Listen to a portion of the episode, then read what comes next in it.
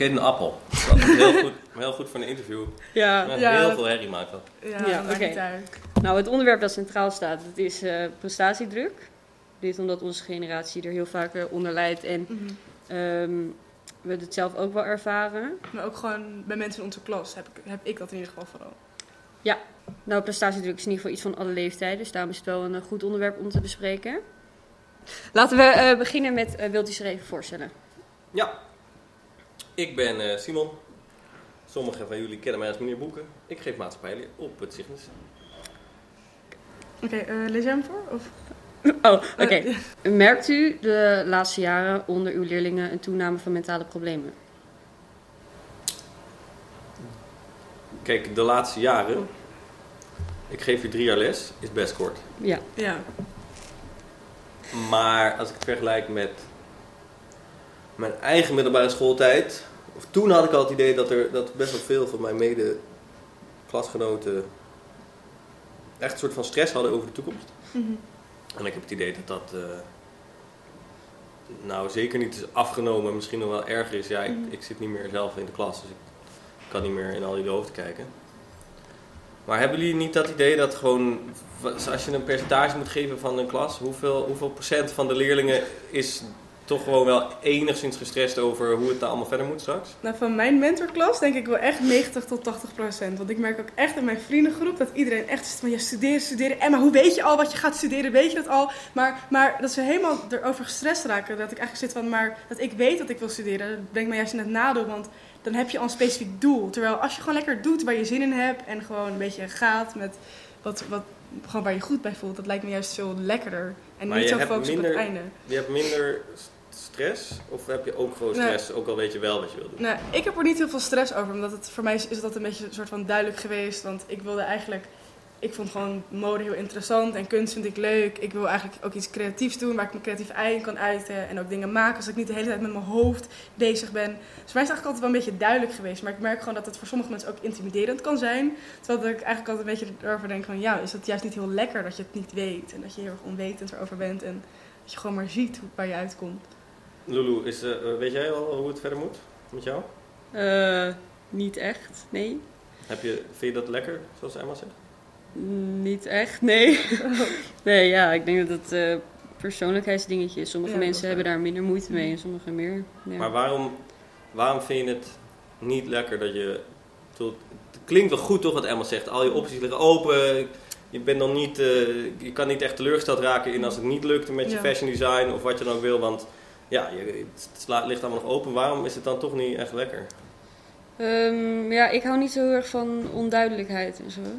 Dus ja, ik denk, ja, ik weet het niet zo goed eigenlijk. Ja, Maar je had wel een beetje een idee, toch, wat je ongeveer ja ik wilde... interessant vindt. Ja, ik wil in ieder geval, denk ik, Nederlands studeren. Ja, nou dat is alvast best concreet.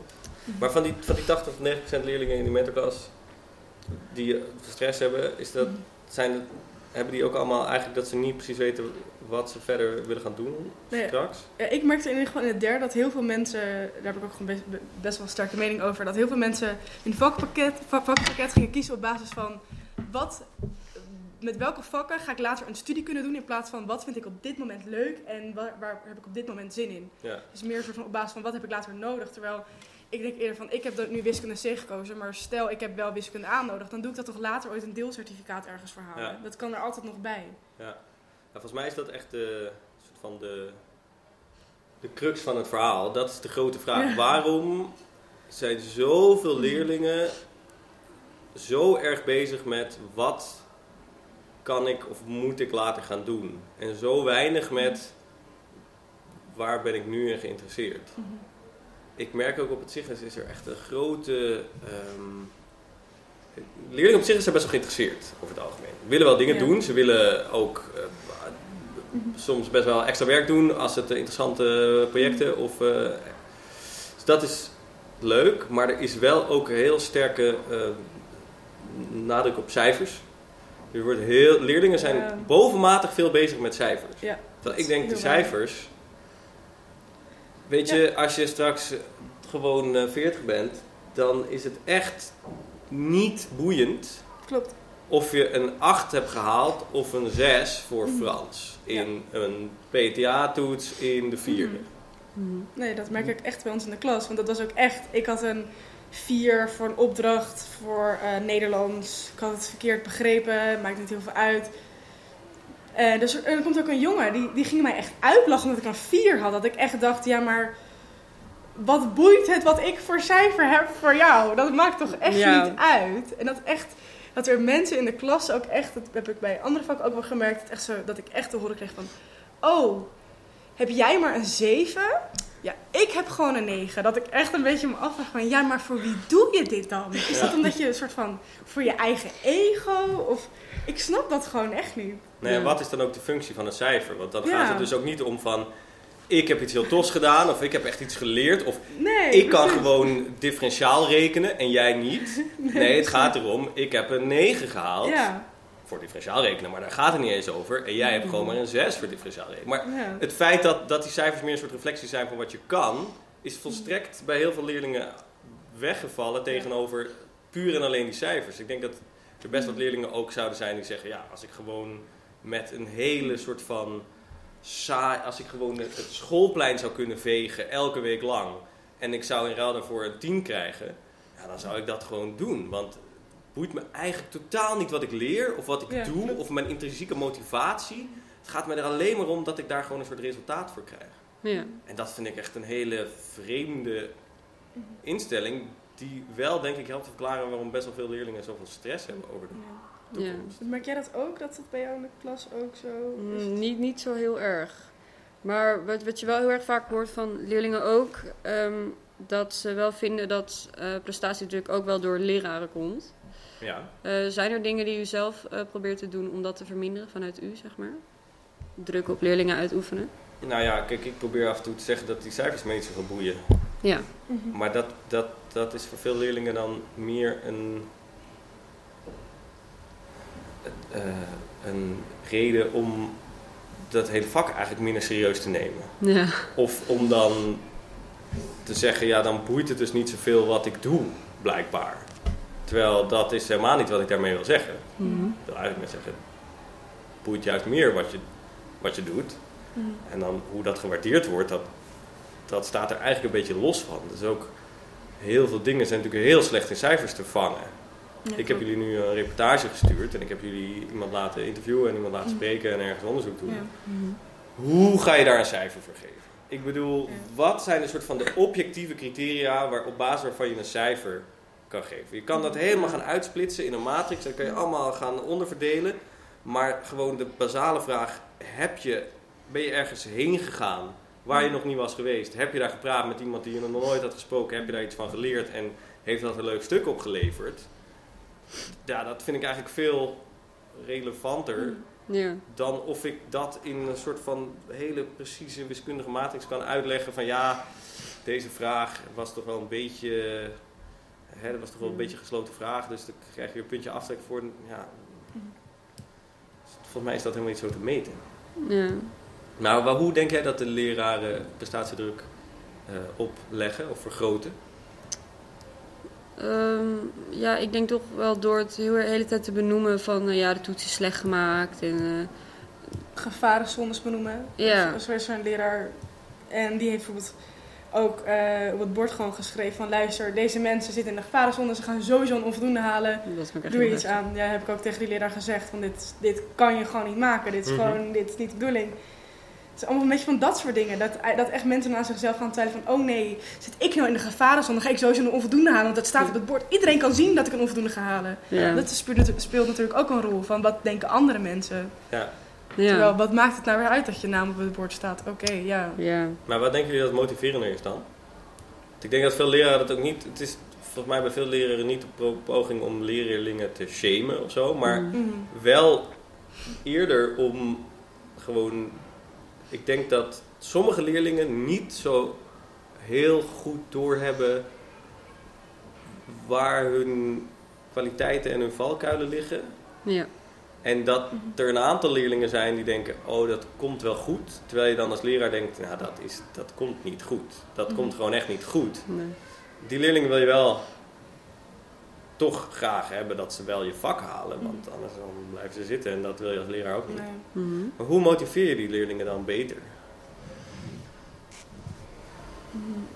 Ja, ik heb gewoon bij de vakken die ik gewoon het leukst vind, dan zijn ze altijd gewoon een beetje een verhaal aan het vertellen. En dat vind ik altijd gewoon interessant. Dus dat, dat ik gewoon heel veel aantekeningen maak. Dat, en dat we gewoon vanuit elke soort van bepaalde invalshoeken dingen bekijken. Dus dat het werkt voor mij heel goed. Maar dat is voor, elk leer, voor elke leerling is dat natuurlijk totaal anders.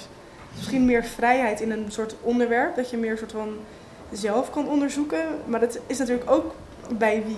Dus ik weet niet echt hoe ik die vraag zou moeten beantwoorden. Bent, je, wiskunde zeg je net, ik heb al, ik, al mijn opgaves maak ik fout. Eh, nee, ja, bij economie. Als, Oh, bij al- economie. eh, als, er, als er iets wiskundig is, dan Ja. maak ik die gewoon standaard fout. Ja.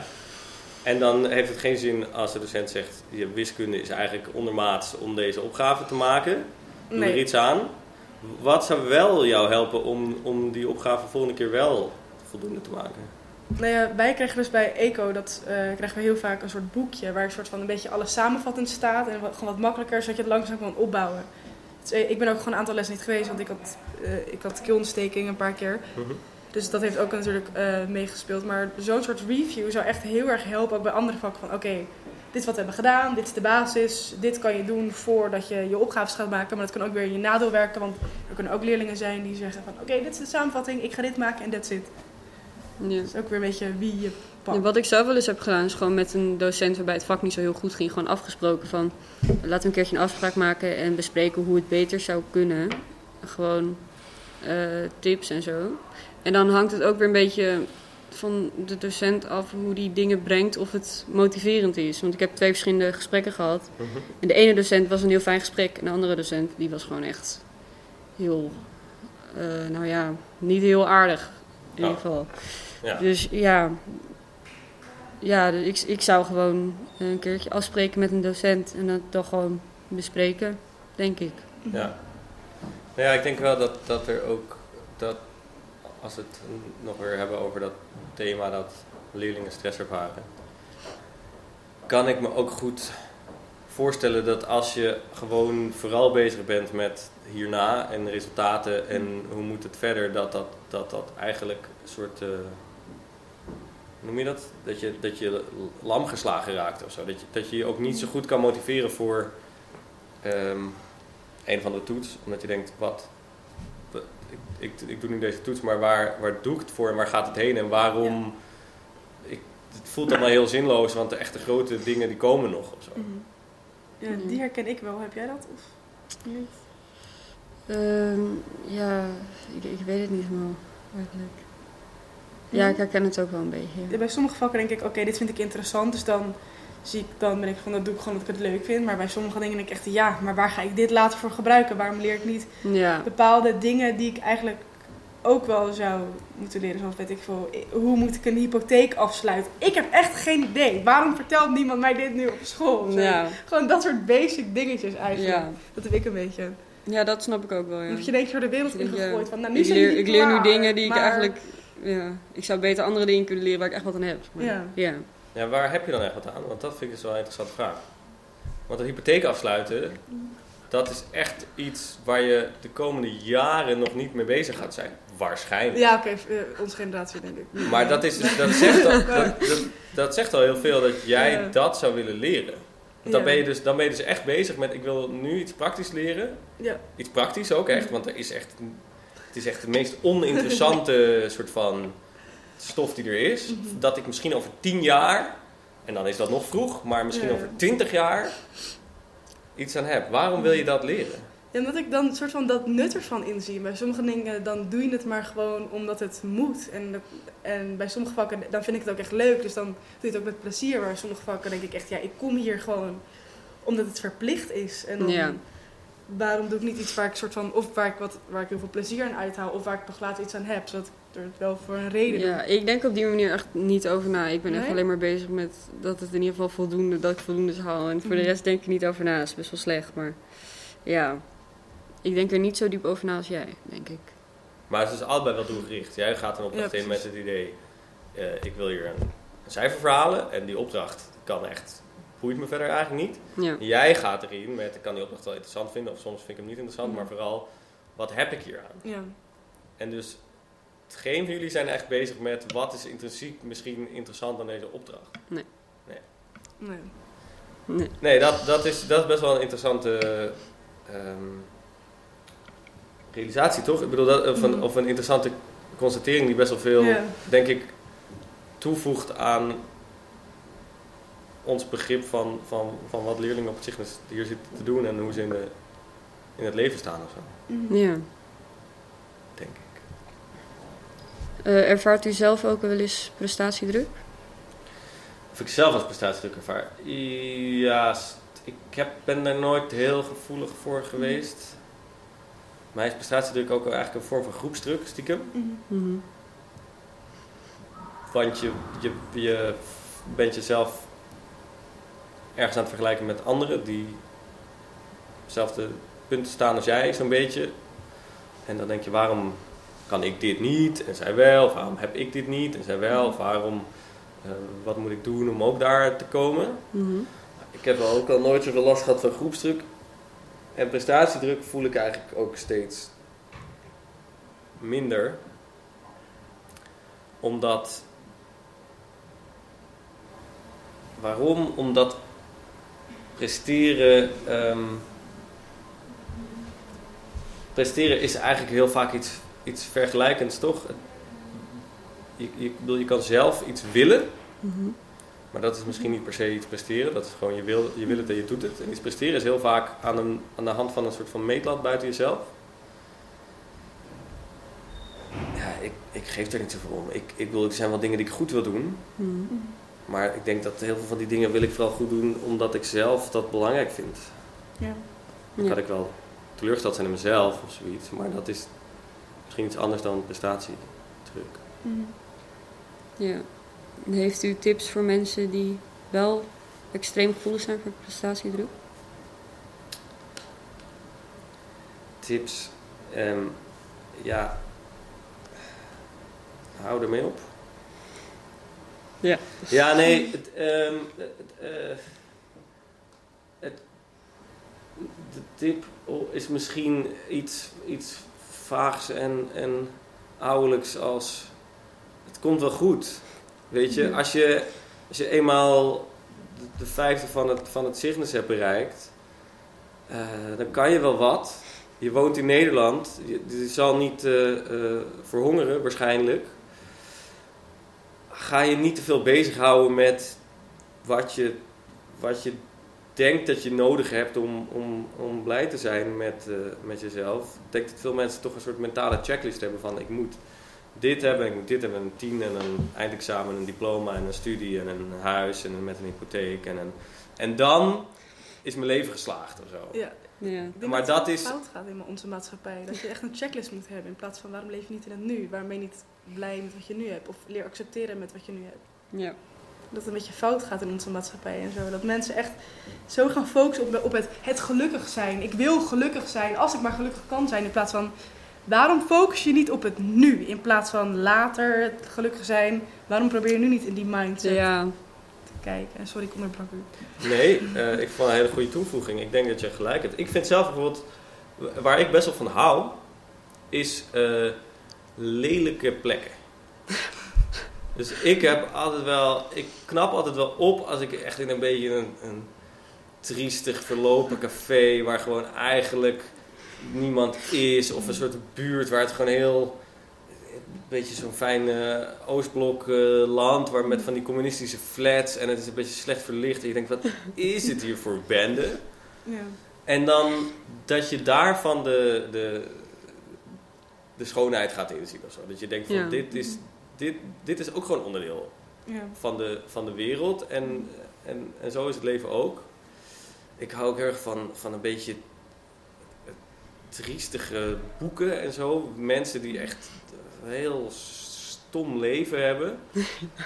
Eh, zeker als het dan een beetje, het wordt vanzelf vaak een beetje grappig eigenlijk. bij bepaalde schrijvers, Arno Gruberg of zo, of Dimitri Verhulst. Ja.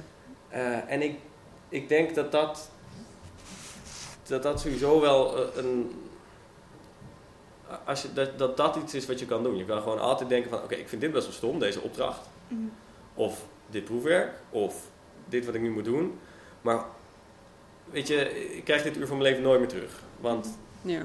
de, weet je, ik ben nooit, meer, ik ben nooit meer een uur geleden.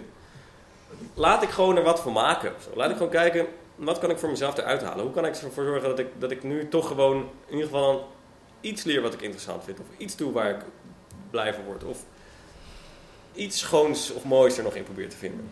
Ja. En misschien dat dat je kan helpen om iets minder alleen maar bezig te zijn met de toekomst en je checklist. Want ik ga je nu al vertellen, als je helemaal de checklist allemaal hebt afgevinkt, Ja. dan ontstaat het grote zwarte gat en dan begin je midlife crisis. Tenminste, dat is, dat is hoe dat bij al die mensen gaat. Die mensen komen Ja. erachter dat dat helemaal niet is waardoor je gelukkig wordt. Is dat ook ehm, misschien de reden dat eh, steeds meer mensen depressies hebben en dat soort dingen? Dat ze te veel verwachtingen hebben of zo? Ik denk wel dat, en dat is misschien een meer een soort van groter maatschappelijk eh, thema, dat, dat, er, dat er aan de ene kant steeds meer mogelijk is. Gewoon veel meer mogelijk, denk ik, voor een individu dan, dan 100 jaar geleden. Toen je nog veel meer, nou goed, mijn vader is bakker, dus ik word ook bakker. En ik ben gedoopt in de gereformeerde kerk. Dus ik blijf mijn hele leven naar die kerk gaan. En ik trouw met iemand die ook gereformeerd is. En onze kinderen worden ook gereformeerd gedoopt. En ik ben geboren in dit dorp. En ik kan wel van alles willen. Maar waarschijnlijk ga ik, blijf ik ook in dit dorp wonen. Dat is nu veel meer mogelijk. Maar tegelijkertijd is er ook ehm, veel meer een soort cultuur gekomen dat als je... eh, dat omdat dat allemaal mogelijk is, dat je ook zelf verantwoordelijk bent om dat dan te bereiken. En dat als je dat dus niet bereikt, ben je gewoon een loser. Ja. Je kan nu gewoon alles doen wat je wil, maar je bent niet op dit moment aan het bungee jumpen van de Niagara Falls met Elon Musk, terwijl je straks op een superjacht gaat en 14 literaire romans hebt geschreven Ja. had je wel kunnen doen, is jouw schuld dat dat niet gelukt is. En ik denk dat dat echt een, een, een verlammend is. Dus of dat meer depressies... Depressie is misschien nog wel, gaat nog wel misschien iets verder dan dat. Maar ik kan me wel Mhm. voorstellen dat dat voor heel veel mensen gewoon een compleet verlammende combinatie is. Omdat, omdat, het, omdat het voor veel mensen niet meer genoeg is van... Oh, ik ben gewoon een leraar op een middelbare school in Amsterdam. Ja. En ik doe het wel prima, maar ook, ik, ben ook niet het onderwijs aan het, aan het vernieuwen op een grondige manier. En ik ben ook niet, weet je wel, dat is voor heel veel mensen niet meer echt genoeg. Terwijl ik denk, ja, volgens mij, ik, ik doe dat ongeveer.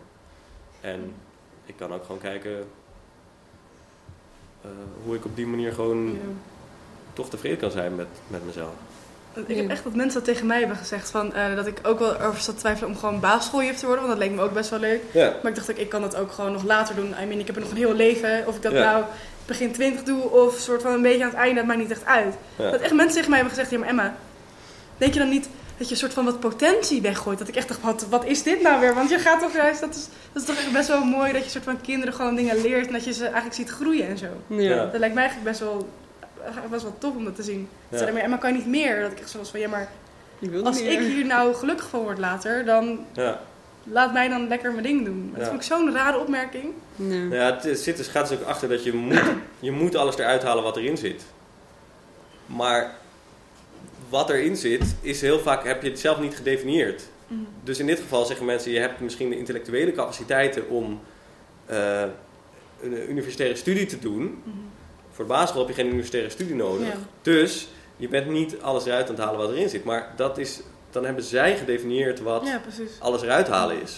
Dat vind ik met sowieso op deze school een beetje zo. Dat mensen sowieso, we gaan sowieso allemaal naar de universiteit, maar oh, HBO, dat is geen optie meer. Terwijl dat is toch ook gewoon een gang wat je kan volgen. Ja. Mijn moeder heeft ook het gymnasium gedaan, maar heeft ook een HBO-studie gedaan. I Ja. mean, het is niet dat je per se na, allemaal lekker op het naar de unie moeten gaan. Ja.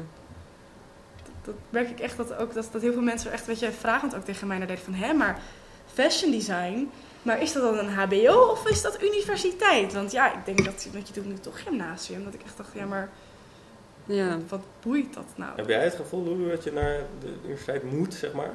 Nee. Nee? Nee? Nee. Je voelt niet die druk. Mm, Niet per se, nee. Nee. Want ik heb het echt zeg maar, bij ons in de klas, heb ik echt van een paar mensen waarvan ik weet dat ze dat zo erg hebben van, oh, je moet echt naar de unie gaan. Je moet echt. Ja, het is in ieder geval denk ik wel voor veel mensen ook niet, niet eens bewust, maar het is gewoon zo vanzelfsprekend. Ja. Terwijl, als je dan kijkt naar bijvoorbeeld de universiteit is wetenschappelijk, hè? je wordt opgeleid tot, tot wetenschapper. Mhm. Als je dan kijkt naar bijvoorbeeld de veel profielwerkstukken, wat eigenlijk een soort van proef is van de universiteit, zie je dat heel veel leerlingen helemaal niet echt dat, dat wetenschappelijke leuk vinden. Ja. En misschien wel kunnen, maar soms ook eigenlijk niet eens zo goed in zijn. Mhm. En zich ook helemaal niet lijken te realiseren dat dat wel is wat ze op de universiteit gaan doen. Ja. Dat heeft, leidt ook toe dat op de universiteit best wel veel studies ontstaan dat, die eigenlijk gewoon een soort veredelde HBO-studies zijn. Dus je kan bijvoorbeeld op de universiteit nu ook eh, docent worden, middelbare school.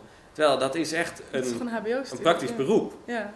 Dus het is heel, en die studies worden ook vaak best wel vreemd, want dat, dat zijn dus eigenlijk beroepsopleidingen, maar daar wordt dan een soort van snufje theorie doorheen gesprenkeld, die, die vaak een beetje eh, eh, misplaatst voelt ook. Ja. En ik denk dat je helemaal gelijk hebt dat voor heel veel leerlingen het veel beter zou zijn om lekker naar het HBO te Ja. gaan. Omdat dat je nou eenmaal slim genoeg bent om het gymnasium te, te halen, betekent niet dat je dat ook Nee, precies. eh, dat je daar iets mee, mee moet. Je kan ook best Mhm. zeggen, ik open mijn eigen restaurant. Daarvoor Ja. ga ik naar de kokschool of naar de hotelschool. En ondertussen ga ik in mijn vrije tijd nog allemaal moeilijke boeken lezen en eh, ja. weet ik veel wat. Ja. Maar waarom zou je daar per se je, je studie van moeten Ja. maken? Dat had een jongen uit mijn moeders klas had dat gedaan. Hij wilde gewoon altijd buschauffeur worden, ook bij haar in de klas. Is uiteindelijk buschauffeur geworden. Dat je echt denkt, ja maar dit is toch eigenlijk hoe het hoort. Als je gewoon dat heel graag wil, ga er Ja. dan voor. En dan ben je gewoon een beetje scheiden. Ja, ik ben over het algemeen niet heel erg bezig met die studies en zo. Ik heb wel dat ik ehm, wel druk krijg, ook vanuit en zo, over dat ik er alles uit moet halen wat erin zit. Met, eh, ik wil zeg maar dit jaar niet over naar de zesde, dus ik ga de vijfde overnieuw doen. Mhm. Maar dan blijven ze toch allemaal een beetje pushen van ja, maar ja, je cijfers zijn niet zo slecht, je kan het best wel halen en zo. Maar als je dan zegt van ja, maar ik wil niet, dan vinden ze dat een beetje raar. En dan is het toch de hele, hele tijd maar van ja, je moet over, je moet over. Dus daarin wordt ook weer heel veel druk uitgeoefend. Dus dat. Daarin ehm, zijn ze ook weer bezig met dat je alles eruit moet halen. Dat is best wel irritant ook. Het is natuurlijk komt heel veel van, van buiten, komt veel van die, Ja. van die druk over dat soort dingen. En dan, dan is, wordt het inderdaad de grote kunst om gewoon te zeggen, zoek het maar uit, weet je. Dus Ik heb één leven. Ja. Ik heb, dit zijn mijn uren. Ik kies ervoor om dit gewoon te doen. Mhm. En als je het niet leuk vindt, ja, dan... Nee. Ja, jammer. Dat is best lastig. Zullen we ons Mhm. gewoon door naar de filosofische vraag, want het is bijna half. Ja. Er zijn er nog dingen die je wilt weten Oh ja. van ons? Wat betreft dit onderwerp of iets Ja, anders? waarom maken jullie een podcast, wil ik wel weten. Ehm, ja, we eh, vinden het leuk om dingen te bespreken die ons bezighouden. En ik denk ook wel dat het ehm, fijn is voor andere mensen dat ze eh, veel dingen kunnen horen over die onze generatie bezighoudt. Eh, dat ze er dingen van kunnen leren ook. Ik vind het gewoon vooral heel gezellig eigenlijk. Het is wel ook gewoon een beetje ons praatuurtje. Oh, jezus. Sorry, Maar jullie sorry, deden sorry. dit eigenlijk al. En toen dacht je op een gegeven moment laten we een microfoon bij zitten. Ja, ja, in principe wel, ja. Dat is, dat is een beetje. Ja, we zijn alleen wel wat meer gaan nadenken over waarover we dan praten en zo. Ja. Want de eerste aflevering waren we echt puur chaos. En dat is echt gewoon.